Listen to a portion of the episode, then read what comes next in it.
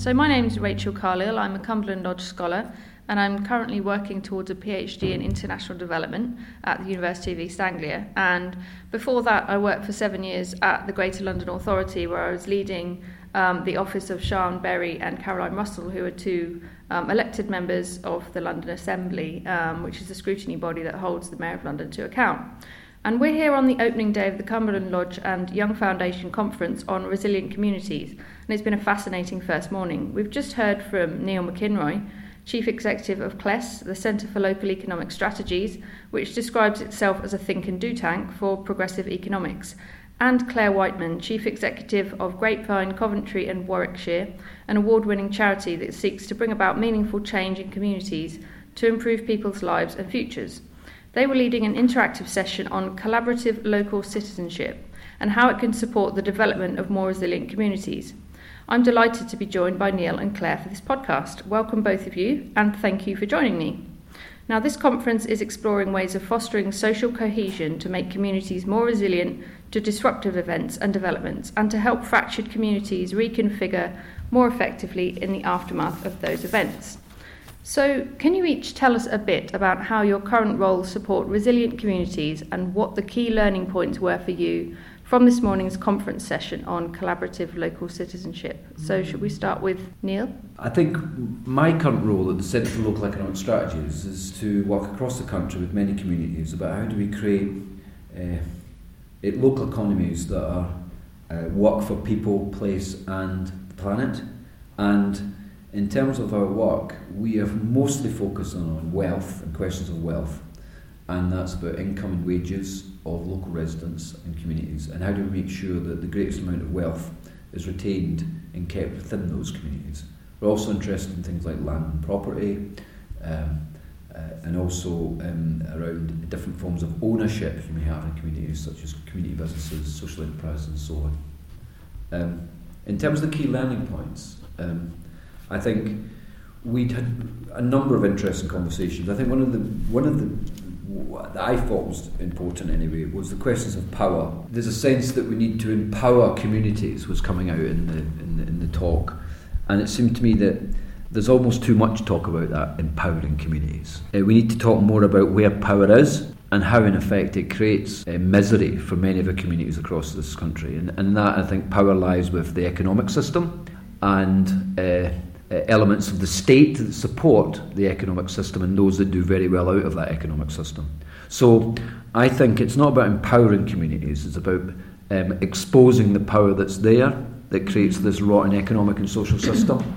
And then once that's done, then we can seek to recalibrate that power through uh, communities coming together in a mass way as activists to grab that power over those that are creating uh, huge economic and social issues.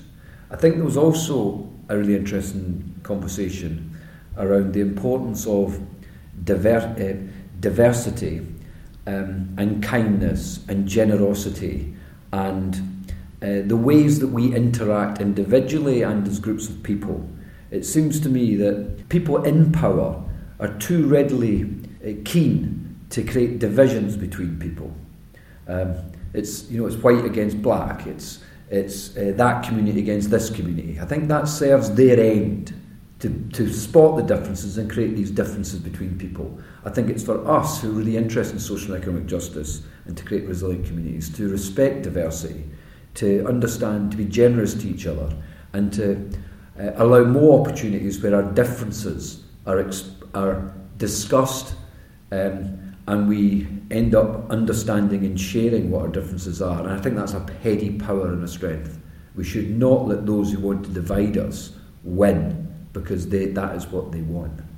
Mm. So that sounds like it um, comes back to the fraternisation point that Clare um, oh, my rap. you made yes. earlier on. Um, would you like to um, talk yeah. a bit about your role? Yeah, sure. Um, so, I mean, I think our role isn't simply to build resilience. So I'm less interested in merely helping people cope with setbacks so that uh, as individuals or as communities we really what we really want to do is help people thrive to uncover their own ability to take charge of their lives, take charge of their community, and what's happening to them and with them. Um, so, you know, we do that in lots of ways. We have some work that's about strengthening people, that might be sort of one on one sort of work. Work that's about sparking community action, where we're working with collectives and small groups of people.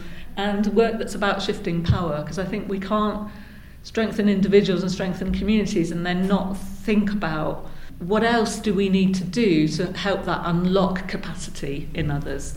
Um, so they have to. Those those three things have to interconnect, and they do. So you know, if we strengthen, as we did a few years ago, a young learning disabled person to get his own individual budget to buy his own care, to get a mortgage for his own property, we have shifted power because he now has power over his life in a way that he didn't before when he would have been dependent on um, a social care provider business to achieve that for him. So, both from the individual work and then the more movement building work that I was talking about this morning, power is the commodity, the thing that has to move around in order to make change possible for people.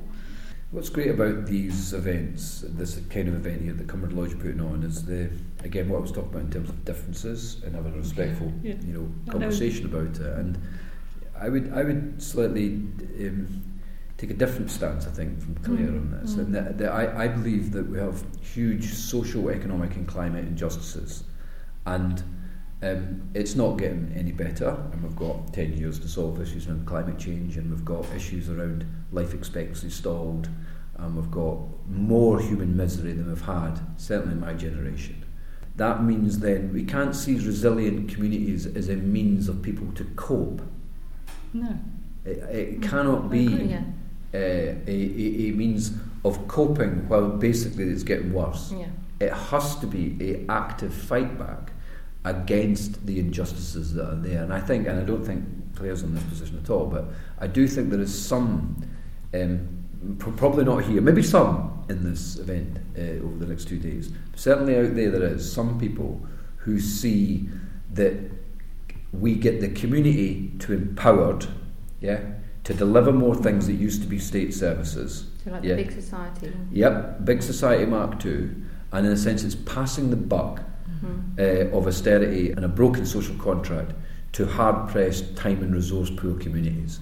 And that is what I would say the reaction is. So I think yeah. there, is, there is a real slippery slope we need yeah. to watch. Yeah, Just I'm, consci- we... I'm conscious of the slippery slope. I mean, I think I think um, I don't disagree with what you've just oh. said at all. But um, when, I mean, my, our background is our contacts have been with public services that are about people, like adult social care, and our our insight into that that came from the lived experience of people on the receiving end of those services were that they could be oppressive. There could be sites of um, abuse as well. In fact, I never met anyone who um, was it was more likely that abuse was going to take place in an institution or in a segregated care setting than it was in community and yet community was viewed as risky and those spaces were, were viewed as safe so i think those services undoubtedly need to be reworked and redesigned with people at their heart whether they're provided by people or community businesses or the state. The form of the ownership doesn't matter to me so much as the depth to which they will enable purpose, agency, and hope to flourish. Um, and I think that can be done by the state.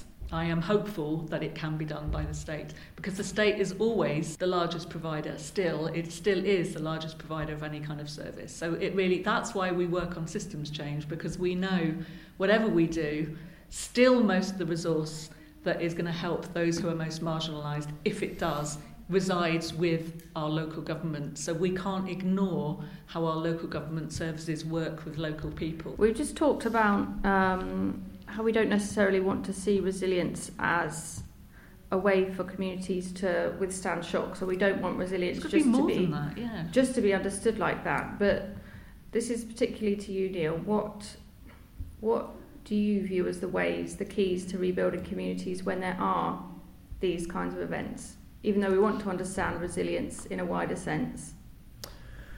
Well, context is everything, and there's different contexts across these uh, the United Kingdom, uh, different contexts with different nations devolved uh, uh, regions in England, 12 city regions in England, different nations. There's different, there's different uh, uh, sense by which the social contract is retained in different communities. So there is a, there's different variations to this. But what I would say is that that's all in the sequencing here. Um, I think we've fallen very far, in my view. I'm a fairly, sorry to be depressing, but I think we've fallen very far and we're on a slippery slope to fall, fall further.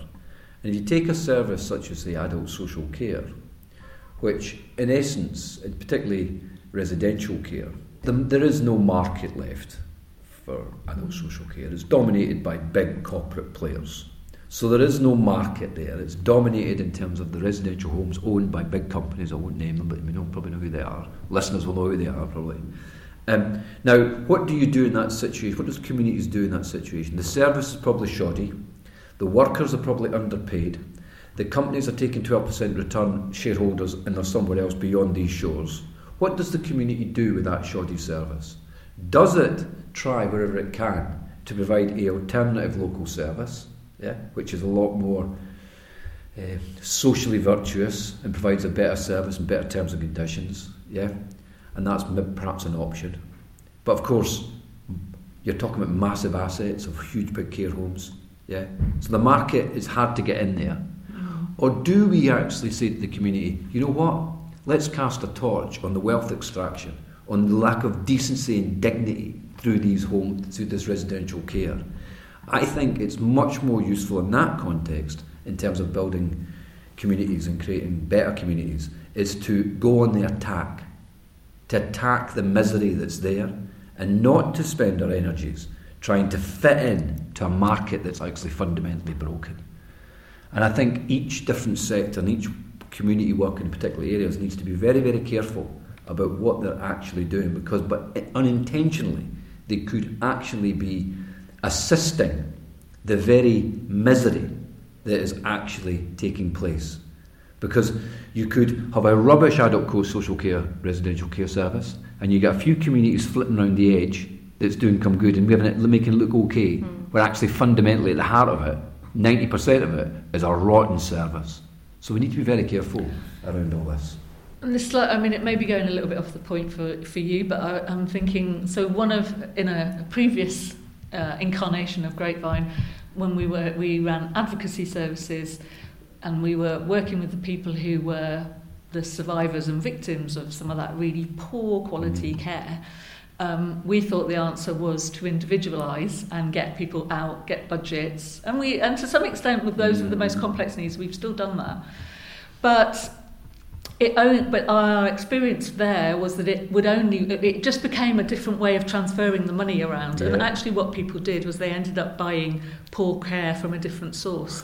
Well because nobody paid attention to the relationships around someone. Nobody tried to widen the circle. Nobody thought about how does this person become who they've got the capacity to be. They just thought about well where do we buy care from now? Mm. um, and nothing changed. Nothing really changed. In so we become very disillusioned with that whole um, mm. Personalisation agenda Absolutely. and decided to focus our energies around whoever you are, the answer is going to be to build your relationships and your participation in something more collective, and, we, and that's what we did. Okay, so Clare, it's been great to hear about the work of Grapevine, Coventry, and Warwickshire this morning, and the way your charity works with the strengths of individuals and communities to bring about positive change, working with other agencies such as the NHS and local authorities so, why do you think collaborative action is so important for strengthening local communities? Well, first of all, I think it's important to build community power, and that means getting local people collaborating together. Um, because I think no one's coming to help, and we have to we have to provide hope and optimism, and we have to take action ourselves. Um, I think that things don't shift fundamentally unless we then also collaborate more widely with with the local system, and by that I suppose I mean the local government system, and perhaps our local political system as well. Okay, and a final question um, to both of you. What do you hope might come out of these discussions about the power of collaborative local citizenship and how it might influence your own work and practice? That's a hard one. I, I think I think you know, just echoing what we've been talking about really, is that I, I would hope that I think it'll be a hard push, but I really think that we need to have a restoration of the idea that the state is a bureaucratic manifestation of kindness. And that is what needs to be restored here. You know, I think would be a great outcome, would be that we know that there's a social contract to be made here with a strong and generous and decent state, coupled to enabled communities who wish to take up the opportunity of getting involved more if they, if they want to do so, but otherwise have the freedom and choice to say, I'm not going to get involved. I'm going to watch the football and go to the pub. It's probably it's too soon to say how it might influence me, but um, I enjoy I'm enjoying this conversation, and I think we need more challenge and exposure to this kind of conversation because I think we're on the same ground, but there's there's something where we're not quite meeting, and it would be good to figure out how we meet. Thank you so much, Neil and Clare, for taking time out of the conference to take part in today's podcast. You can find out more about this Resilient Communities project at cumberlandlodge.ac.uk. Have a look at the Read, Watch, Listen section for the conference briefing, blog posts, session recordings, and more, including the keynote conference address by Nick Pearson, head of parkrun Global. Cumberland Lodge is exploring resilient communities as part of its 2019 20 series of conferences, panel debates, and retreats on the theme of inclusion and opportunity. The Cumberland Lodge report on resilient communities will be launched in September 2020 with cross sector recommendations for practitioners and policymakers, so watch out for that. Thank you once more to my guests and thank you for listening.